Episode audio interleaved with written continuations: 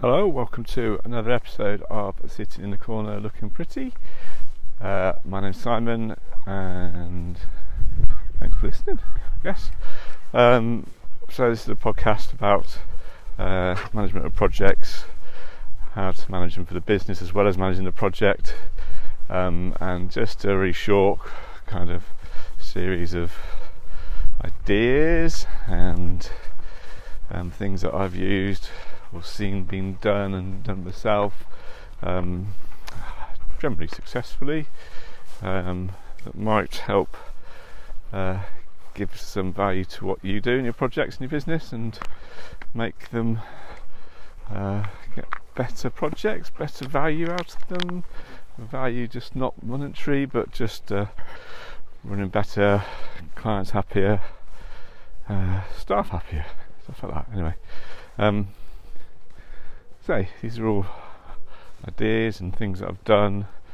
Um, they might not fit you, they might not suit you, they might make no sense to you. Um, in which case, always give me drop me a line and I'll uh, talk to you more about it. Uh, but today I want to talk about something that was probably the trickiest part of managing any project um, from start to completion. Um, get it built, move away. You know, project has a start, definite start, definite end. Definition of a project um, is the design phase. So, design phase, you know, you might do you know, different sorts of projects.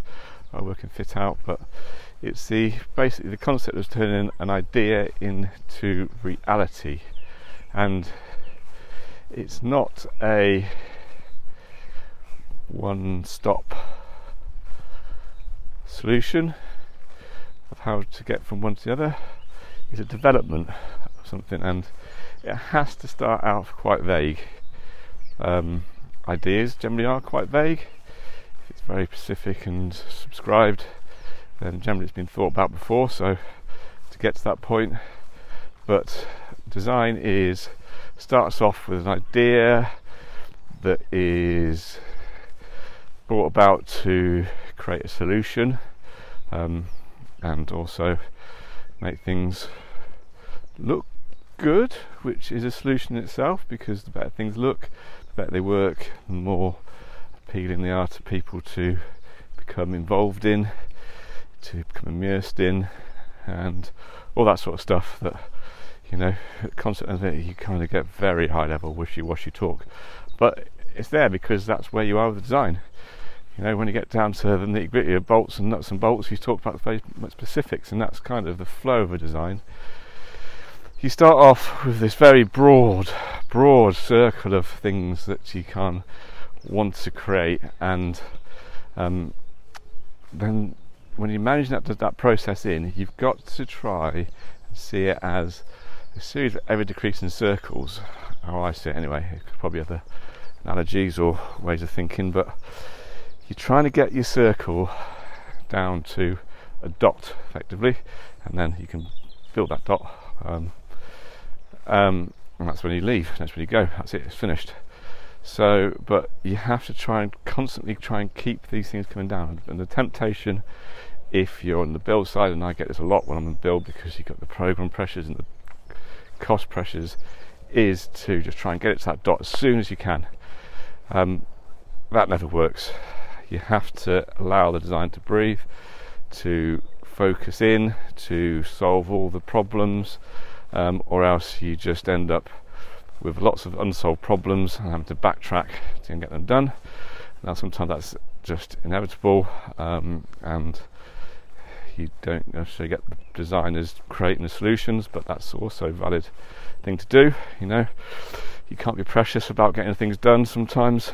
Um, sometimes you have to get more practical, and then as you get the design, you concentrate on being more practical. So every circle, every time you bring the designers, designers in, every time you push them to the deadline, you're trying to get it a bit more practical, um, a bit more workable, and more solutions the worst times I have on design, I think, are ones where you have an idea, it's a bit meh, it's not really a solution to the pro- client's problems, and it gets left, and then they go away.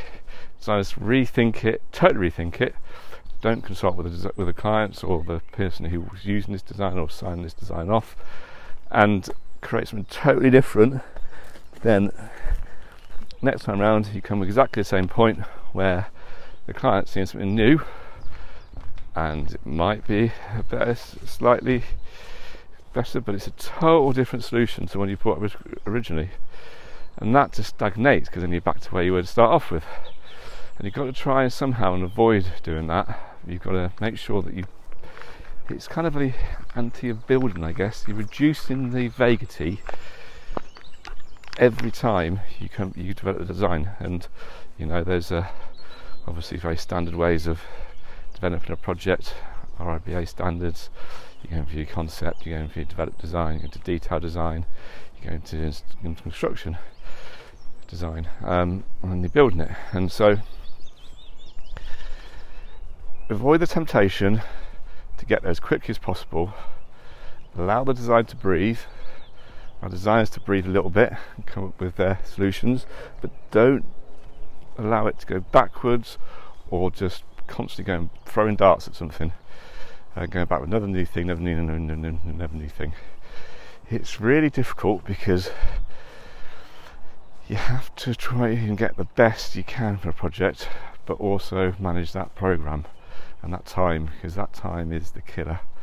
And the amount of times, and I think we've probably all been there, where the design eats up so much more percentage of the project than it should have done or could have done at the start. Um, and then you're left trying to crash design and build it and solve all those solutions that haven't been solved by the design because design's still vague and you've wasted time going back and forth and letting it dream too much. But if you don't let it dream, you don't get the best ideas and the best results. So, yeah, it's tricky, very, very tricky. Um, diff- most difficult part, and full respect to those that do it really well, um, both from the design end and the contractor end um, because it is so easy to get wrong and often is the downfall of a project. So, hope that kind of made um, a little bit of sense and something to focus on. And uh, yeah, I'll see you in the next one. I'm going to look at some clouds because I do like a cloud.